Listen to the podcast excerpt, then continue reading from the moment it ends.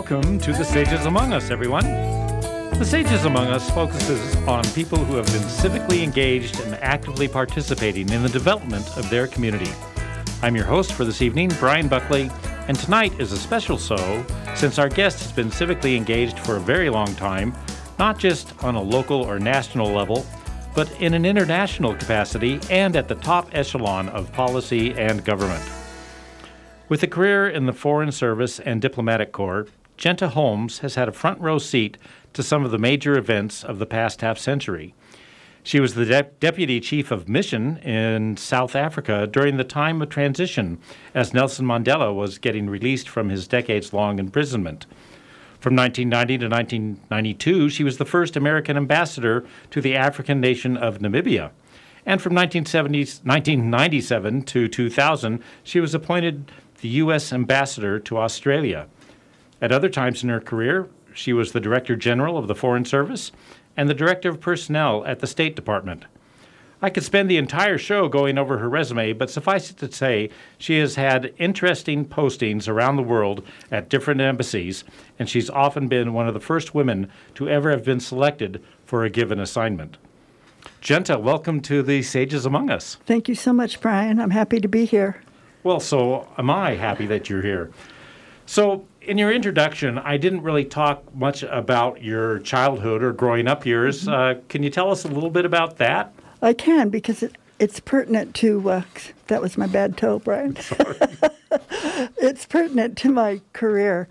I grew up in Huntington Park, California, which is in Southern California, and uh, I was very active in my church all through high school and through college. And being active in the church, I went on a church work team to Panama. Missed my high school graduation because the ship left. It was a Japanese immigrant ship. Went through the Panama Canal, spent the summer in Panama, and coming back through the Caribbean. And the reason that's important is that I realized I loved being in a foreign country, but I loved being there with a purpose.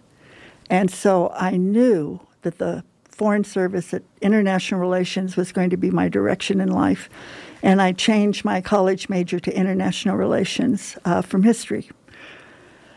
Other things that influenced me I was on the national board of the Methodist Church, and there was a merger of three boards and all of the heads of the old boards were lobbying me because they wanted my vote to be head of the new board. And I thought, well, if I'm going to do politics, I'm going to do politics and not do it under the guise of the church. So it was very formative. I also learned to speak well and give, be comfortable giving public speeches. So it was really important, very formative for me. So was was there any uh, family background that uh, besides you know you had your, your trip that that sort of was the kickoff for for right. your career, but uh, did your parents have any kind of public service or? Uh, no, my, well, my mother was a teacher, but my mother had a very inquisitive mind. She had a very liberal outlook on race and different things that wasn't usual for women, especially perhaps in the early 50s. And funny enough, both of my parents grew up in Oklahoma, and every summer we would drive back. Mm-hmm. And that gave me the wanderlust right there was I loved going there and finding out that the color of their soil was different. They have red dirt in Oklahoma. You know, it's totally mm-hmm. different. And I mm-hmm. love that. And I think the seeds were planted. Curiosity yes, about other absolutely. places. Absolutely. Okay. Well, other than the parts of your life story that we've already discussed, can you think of a watershed event uh, or moment that's been key in the life you've led since then? Uh, there have been a lot. One important moment, because it gave me a very valuable lesson. I was working in the Economic Bureau, and we had a deputy assistant secretary who was a brilliant economist. And he was sitting there correcting the, an outgoing telegram by my immediate boss, whom none of us liked very much. and he was crossing out things and he was saying, You don't weigh your argument. Either it stands on its own or it doesn't. And that stayed with me my whole life. It is such an important lesson, and one of the reasons that today's political discourse is so troubling to me. Mm-hmm. Because people make up stuff, they throw in everything but the kitchen sink. Once anybody does that with me, I know their argument is weak. Mm-hmm. Mm-hmm. Interesting point. Interesting point. Um, you know, along the way, have there been any individuals, uh, mentors, uh, people who have really contributed or helped you along the way? People that you might want to thank on air now? Oh, well, there was Sid Weintraub, the person I was just talking about, but he's passed. But there was, when I went to the Bahamas, my deputy chief of mission was a woman. Her name was Rozanne, still is, Rozanne Ridgway. And she was, she was so highly regarded that just having her approval made a huge difference in my life. My whole career trajectory changed once I worked for and became friends with uh, Rozanne Ridgway. Mm-hmm. So obviously, she was a person of, of influence with others that might have helped you with career. What what was her influence on you? What do you think you learned from her? Well, watching her, I admire. She could do things that I still can't do. She could, for example, dictate a memo off the top of her head. She was letter perfect. She was she cared about the way she looked, the way she presented herself. She had a sense of humor. Uh, she was interested in men the same way I was. We were both in our 30s, so what was not to like? Um, as an example, there hadn't been many uh, examples like that for me in the Foreign mm-hmm. Service. Great. So, uh, somebody you just want to emulate in so many ways. Yes, absolutely. Yes. Well, let's get into some of the interesting stories you've collected along the way. What what do you consider a high point or pinnacle in your career? Oh my goodness, uh, I'm sorry. There have been so many. Uh, certainly, a highlight was being sent by the State Department with our Assistant Secretary for African Affairs to interview somebody in South Africa who was talking about he was running for president and saying he wanted to end apartheid and wanted to release Nelson Mandela, and they wanted to know if he was for real or not. So we went to flew to Durban on a small plane the day after the 4th of July and interviewed F.W. de Klerk. And both of us agreed he meant it to the bone. Mm-hmm. Uh, he realized that the only way to save the country he loved was to go against what his people had always stood for, and that to be saved they had to change, mm-hmm. and that he meant it, and that it would happen, and it did. So you got to relay that message to our government here. I did. All right. I did. It was very exciting, and then to be there the day that Nelson was released from prison. Uh, it, well, it was thrilling. Mm-hmm. It was thrilling. So you got to see both the uh, preamble and the conclusion of, absolutely. Of yeah, absolutely. Right. So there's a flip side to the previous question. What would be perhaps a, a low point or a disappointment you've experienced along the way? I would probably say the biggest disappointment is poor Haiti. Is that it never gets better, it just seems to get worse. My two years spent in Haiti, Haiti were some of the most exciting, interesting, challenging time of my life. Mm-hmm. There was a lot of violence, a lot of gunfire, three coups while I was there. Um, and any, yet, any directed at uh, the embassy, your place of work? Uh, yes, we had demonstrations, but mm-hmm. you know, it was. Um, my husband was driving to the embassy one day. It was his birthday, and he was kind of late getting there. And he came in all breathless, and I said, "What's the matter?" And he said, There were, I was driving by the cemetery and there were thousands and thousands of people, and I couldn't go forward and I couldn't go backward. And I, I just didn't know what was going on. If I'd, if I'd gone forward, I would have run over bodies. And on the radio, we heard that this huge crowd of people had followed a talking cow all the way from Carrefour. And that's what it was about. I mean, only in Haiti, you know. but it, um, through all of this deprivation that they have. They are so poor. They have the most wonderful art and the colorful, and uh, they're an extraordinary people. And my heart just bleeds for them that somehow it can't get onto the right track. Do you have any theories as to why, if you know, such a distinguished group of people, of human beings there. What what is causing this this economic, you know? Well, uh, first of all, they had to pay reparations for hundreds of years almost to the French because they fought a revolution and won. And the French said, Well, you have to pay us because you're no longer working for us. And they did. So that was the beginning of it. And then they were so poor, they cut down all of their trees for firewood, for charcoal. And that caused the silt to go into the sea and kill. It's just a terrible cycle, a terrible cycle. uh, a cautionary lesson. Yes. perhaps. You know, you were clearly a, a pioneer, a female working in what had been uh, traditionally a male dominated profession.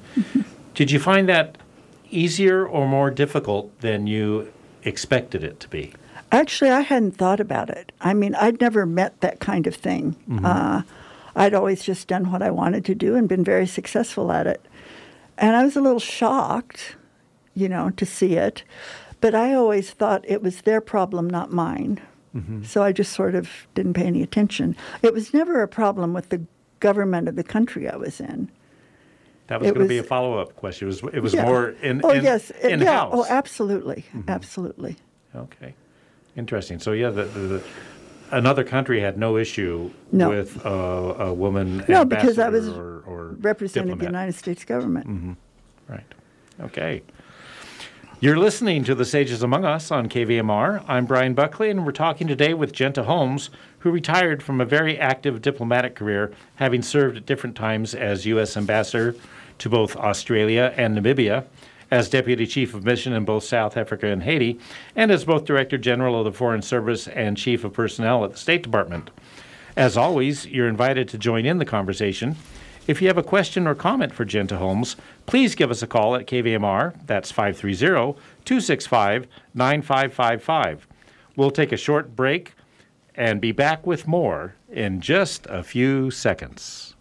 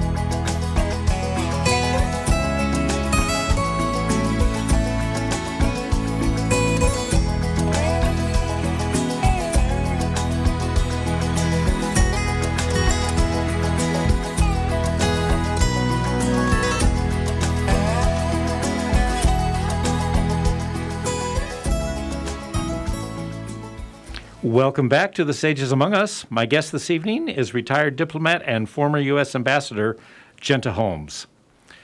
Genta, you've had many different assignments as a person interested in international relations, most of which we still haven't even mentioned. For example, in 1977, you were the first woman to work for Congress as an American Political Science Association Fellow.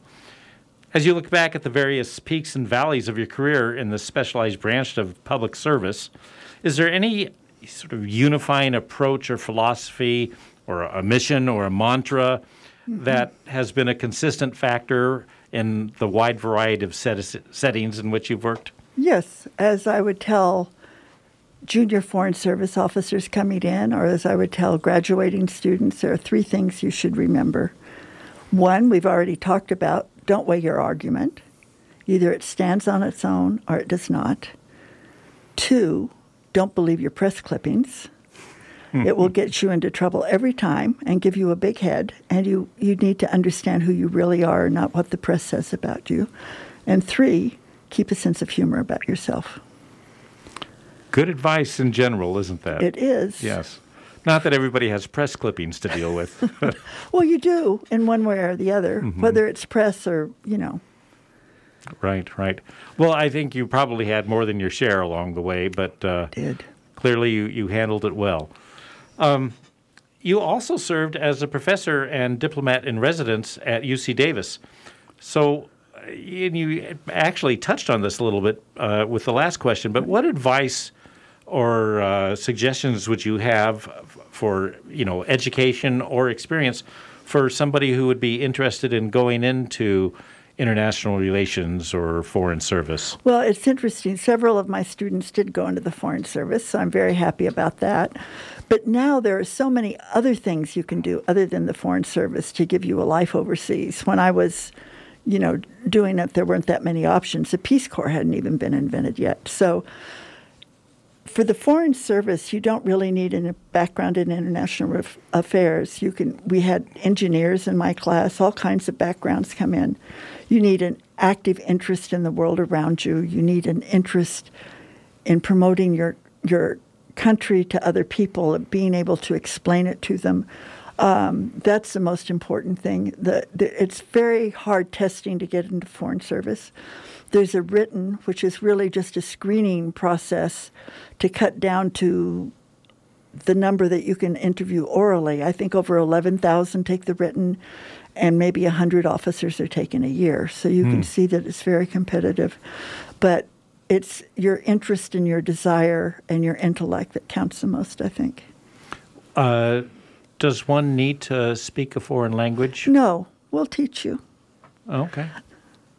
Uh, did you know a foreign language before you began? I had very bad French. My French is much, much better now. Okay, okay.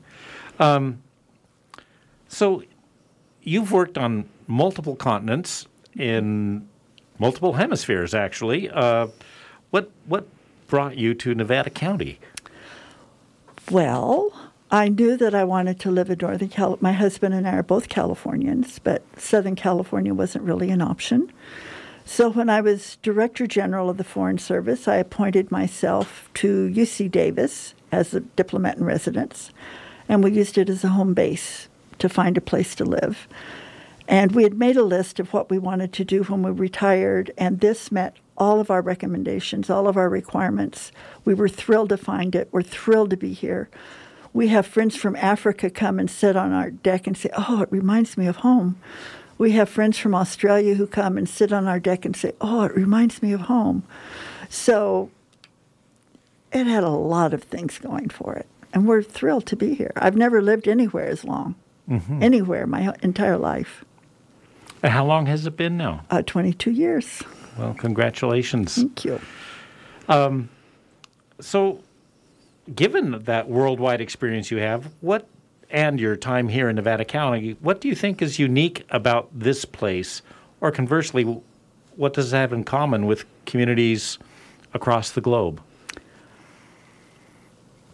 I'm not sure I know the answer to that. Um, community, you have a core, every community has a core that creates who it is. And Grass Valley and Nevada City and Penn Valley, where I'm where I live, have very distinct cores and distinct interests. And for small communities, they have incredible range of interests a friend of mine from Australia came, and he couldn't believe, for example, Citronee was still here then. He couldn't believe the wine list at Citronee. He said in Australia, not even some of the finest restaurants would have this variety of wines. And it's that kind of thing that appeals to someone like me, who's lived all over the world, or would appeal to someone who hasn't lived all over the world. Mm-hmm. It's very um, eclectic in what it has to offer. So, you know, just listening to what you're saying, would you say that that it's a small community, but it had sort of uh, resources or cultural assets that w- are very unique to a small community? They are unique to a small community and a, and a broad outlook. Mm-hmm. I mean, think of your uh, missionaries who are working in Africa that come back here all the time, and everybody's aware of them and what they're doing. Uh, it's a very it's a very special place here, I think. Okay. So you've been privileged to look at life on Earth through a, a wider lens mm-hmm. than many people ever ever get to. Mm-hmm. Um, what trends do you see could be local or, or worldwide, that either worry you or give you hope? Maybe let's do one of each. Uh, I hope I can find one that gives me hope. I'm very, very troubled by the direction and the tenor of politics, not only in our country, but in other countries as well. I somehow feel like we're reliving the 1920s with the start of fascism and the the inability to communicate with other people, to listen to other people. Um, it's very troubling to me. I sometimes feel like everything I worked for my whole career is crumbling, and it's very disheartening. Mm-hmm. We we took things for granted about our country, about our democracy. Uh, we talked about it overseas, and I feel like we're losing sight of what that is, and I find it deeply, deeply troubling. Mm-hmm. And are you seeing this same phenomenon? Uh, on a worldwide yes, scale? Yes. Or not just this it's country? not just this country. Mm-hmm. It's not just this country, which makes it even more troubling. Mm-hmm. Yes, uh, and would make it harder for any one country, including ours, to avoid, you know, yeah. proceeding in, in that same direction. Um, on a, on a lighter note, I I understand that you were a uh, a guest, possibly even a frequent guest, on the Australian version of Saturday Night Live. Yes. Um, and and can you tell us a little bit about that? Yes, it was called Hey Hey It's Saturday, and it was the most watched television show in Australia. And I met the host, and he invited me on the show, and I said sure. And my deputy chief of mission was horrified. He thought it wasn't dignified enough for the American ambassador, but people loved it, and so did I.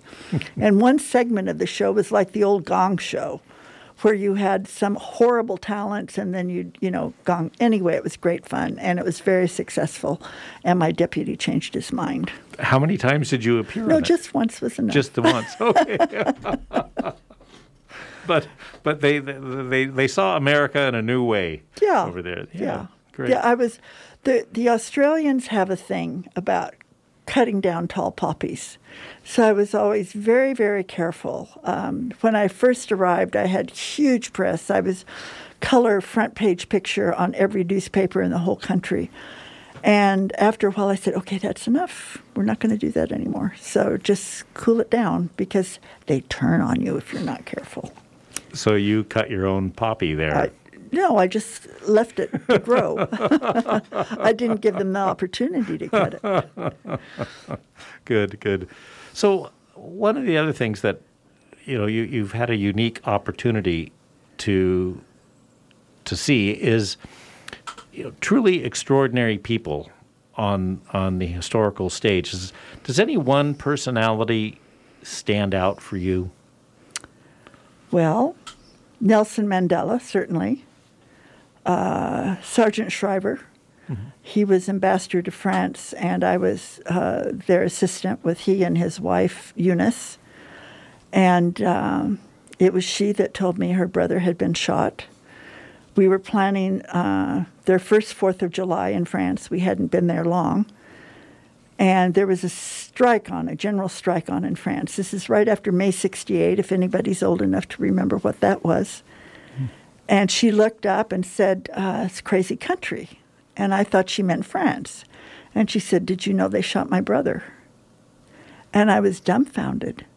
Wow. I mean, I was absolutely dumbfounded. And then Maria, our former First Lady, was 13 at the time, and she said to me, Why are they killing us?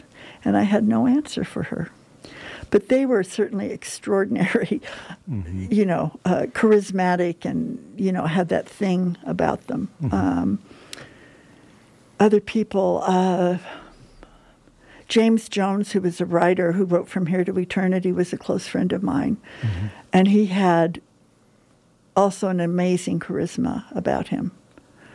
Um, I met Charles de Gaulle, and he kissed my hand, and he also had that aura of actually I then next in the receiving line was Richard Nixon, and he didn't have it. Okay. He was quite tall, Nixon. It surprised me. He was tall. huh? Yeah, Okay. you know, because he always sort of hunched over, and you never thought of him as tall. He was also very tan, and it was February in Paris, so it looked a little odd. Okay. Well, that's what San Clemente will do. Yeah, exactly.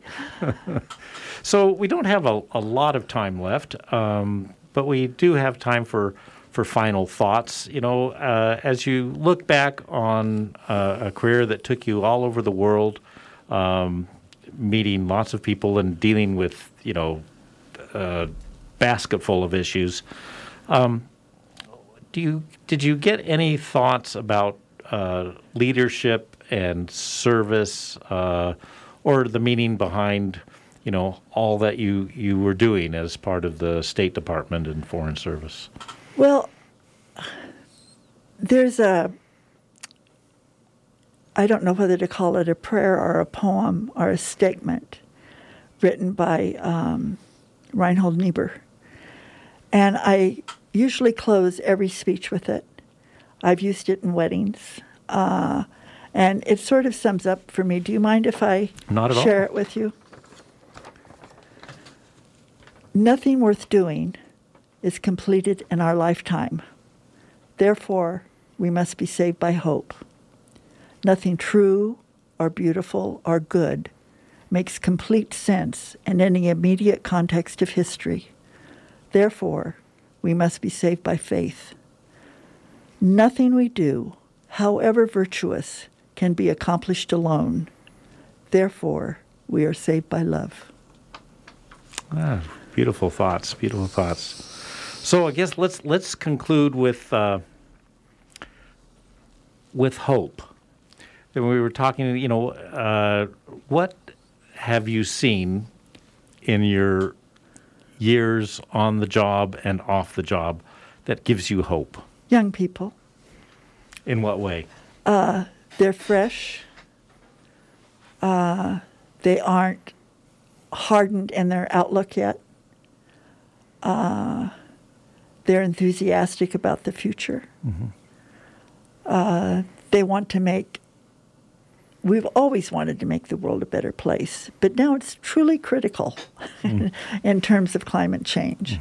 And they're not going to stand for this anymore. And they must get out and vote. I just read there's a whole group of young people who are indifferent about voting. No, no, no. They must get out and vote. Um, I know some people like to blame past generations for it, but that's that's a useless exercise. Right. You know, uh, you have to do what you can do. Uh, uh, final thoughts. You've met so many leaders. What makes what makes a great leader? To you? Empathy. empathy. Mhm. Well, Genta, I want to thank you so much for taking time out of your still busy schedule to be with us tonight, and it's uh, been a, a just a fascinating show for me, and have really enjoyed hearing the the stories about your career. I've enjoyed it too. Great, thank you. The purpose of this program is to inspire and invite people to participate in the betterment of their community, discover how others are making a difference, and how you too can be part of the positive in this region by tuning in to the Sages Among Us on Wednesday evenings at 6:30. Next week, we'll feature host Kim Ewing interviewing well known musician, sound technician, and arts advocate Greg Cameron. I'm Brian Buckley, and you've been listening to The Sages Among Us on KVMR. Thanks again to our guest, Genta Holmes, for sharing her story tonight. I'd also like to give a shout out to Ralph Henson for his work as our engineer. And finally, thank you for joining us, and thanks so much for everything you do to make your part of the world a little bit better.